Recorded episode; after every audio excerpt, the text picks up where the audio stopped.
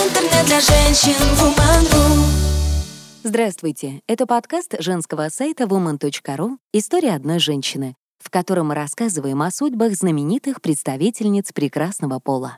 В этом выпуске речь пойдет о Валентине Терешковой. Первая женщина-космонавт на планете в одиночку облетела земной шар 48 раз и доказала всему миру, что у космоса может быть и женское лицо. «Чаечка», как ее называл Сергей Королёв в далеких 1960-х, смогла разубедить всех в том, что девушкам на орбите не место. Первая в мире женщина-космонавт и первая в России представительница прекрасного пола в звании генерал-майора по сей день остается единственной женщиной, отправившейся в космический полет в одиночку, без помощников и напарников, о том, какой путь преодолела хрупкая девушка для того, чтобы стать примером для женщин, мечтающих покорить космос, слушайте в нашем подкасте.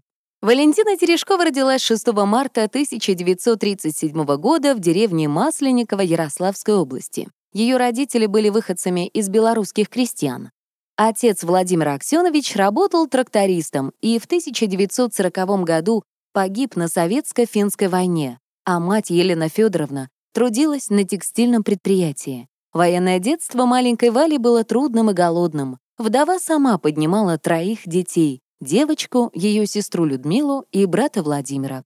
В 1945 году, после окончания Великой Отечественной войны, семья переехала в Ярославль.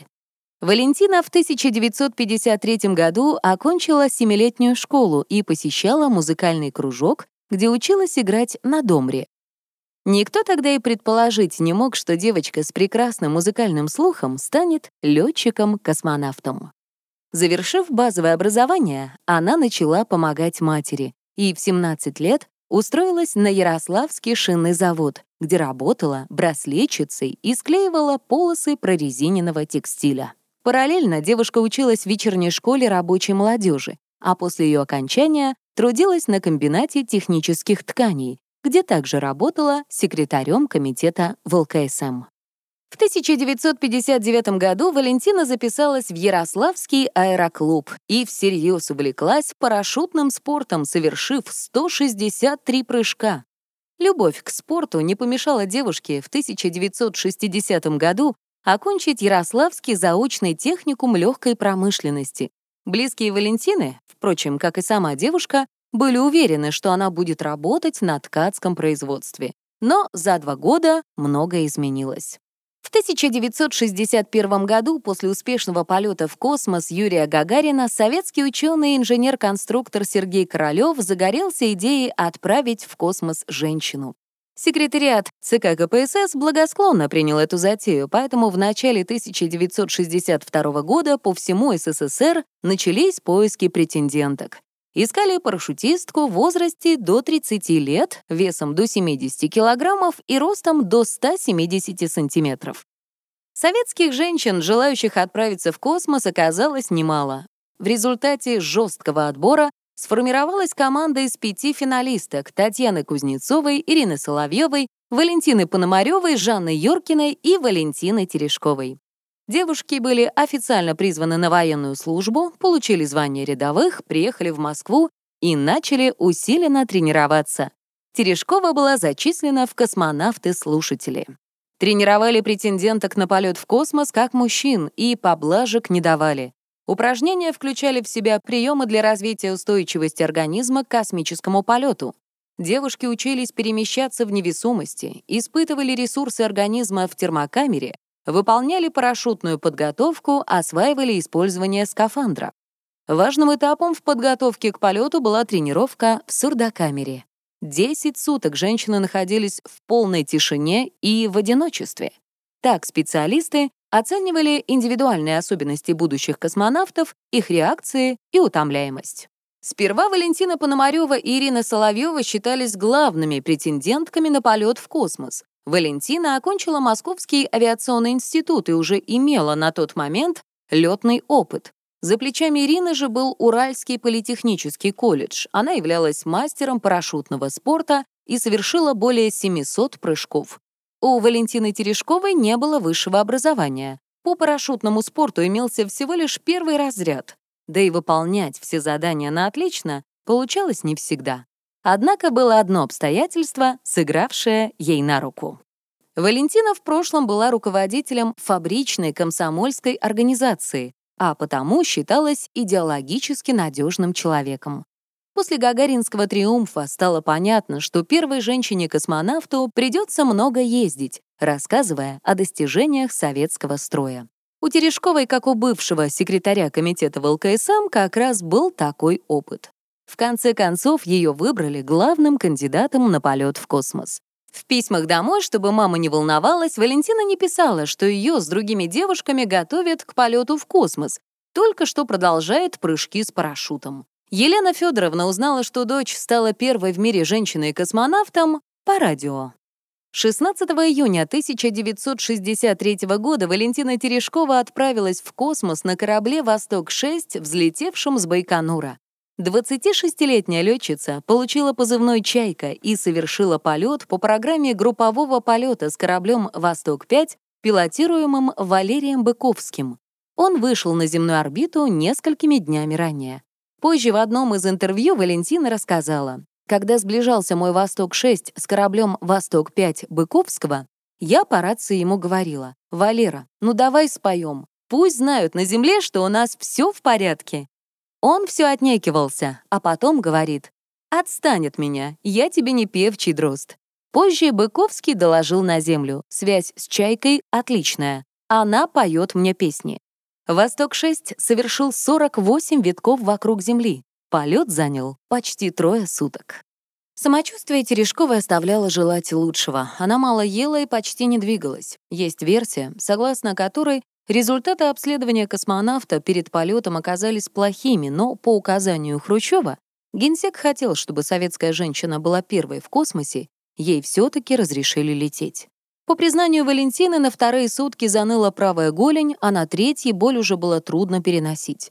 На плечо давил гермошлем, его не разрешили снимать. Под датчиком на голове ощущался зуд. Намного позже в разговоре с журналистами летчица призналась, что ей очень хотелось нормальной человеческой еды — картошки, черного хлеба и лука. В ее распоряжении были лишь сухие хлебные корочки. Несмотря ни на что, летчица выдержала все испытания. Она смогла заложить новые данные в компьютер для совершенствования систем пилотируемых космических кораблей в условиях совместного полета. Во всех официальных отчетах написано, что полет от начала до конца прошел безукоризненно, но это было не так. При конструировании корабля техники допустили ошибку, которая могла бы обречь Терешкову на мучительную смерть в ледяном космосе. В автоматической программе корабля была допущена неточность. Он был сориентирован так, что вместо того, чтобы спускаться, напротив, поднимал орбиту.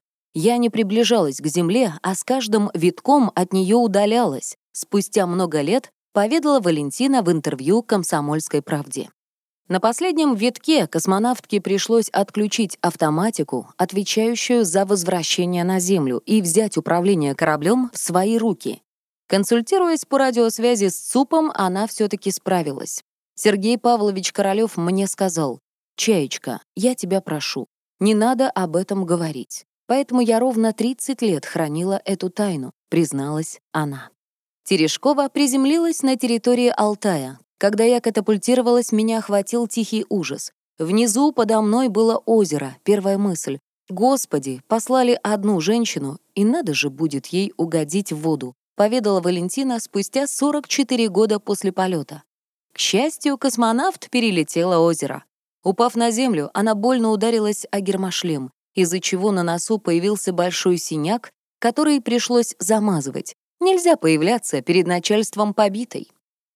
Терешковой присвоили звание Героя Советского Союза с вручением Ордена Ленина и медали «Золотая звезда», а также подарили трехкомнатную квартиру на родине в Ярославле. Первым мужем 26-летней Валентины стал 35-летний летчик Андриен Николаев. Он начал ухаживать за девушкой еще до полета, а предложение сделал спустя три месяца после ее возвращения на Землю. На бракосочетании присутствовал сам Никита Хрущев. Через год после свадьбы родилась дочь Алена. Однако с 1979 года супруги редко выходили куда-то вдвоем. О том, чтобы развестись, не могло быть и речи. Андреяна могли уволить из отряда космонавтов. Двух мужчин действительно отчислили из Центра подготовки космонавтов из-за разводов. Валентине на тот момент председателю Комитета советских женщин тоже не хотелось портить свой имидж. Терешкова и Николаев прожили вместе 19 лет и развелись в 1982 году после совершеннолетия дочери. Позже Валентина сказала про Андреяна. В работе золото, дома деспот. Второй раз она вышла замуж за врача Юлия Шапушникова, с которым познакомилась за несколько лет до развода. В 1978 году был объявлен набор в отряд космонавтов, и Терешкова проходила медкомиссию в надежде снова полететь. Шапошников был среди врачей. Валентина не полетела, зато влюбилась. Супруги прожили вместе 20 лет. За это время Юлий стал директором Центрального института травматологии и ортопедии и дослужился до генерал-майора. Общих детей у пары не было, но Алена пошла по стопам на непокойного отчима и стала хирургом-ортопедом. В 1964 году Терешкова поступила в военно-воздушную академию имени Жуковского и закончила ее с красным дипломом, в котором значилась профессия летчик-космонавт-инженер. Во время обучения она написала почти 50 трудов. Вскоре Валентина начала работать инструктором и испытателем космических аппаратов. После экспедиции 1963 года Валентина больше не была в космосе, хотя и мечтала об этом. Дело в том, что после гибели Юрия Гагарина в 1968 году первых решили беречь. Партийное руководство ясно дало понять Терешковой, что о звездах ей лучше больше не мечтать. Космонавт активно занялась общественной деятельностью и начала близко общаться с Леонидом Брежневым. К слову, в 1969 году она едва по его вине не стала жертвой террориста. Вооруженный мужчина беспрепятственно расстрелял кортеж генсека прямо возле стен Кремля. Правда, Леонида Ильича в машине не было, зато в ней ехали космонавты Андреян Николаев, Георгий Береговой, Алексей Леонов и Валентина Терешкова.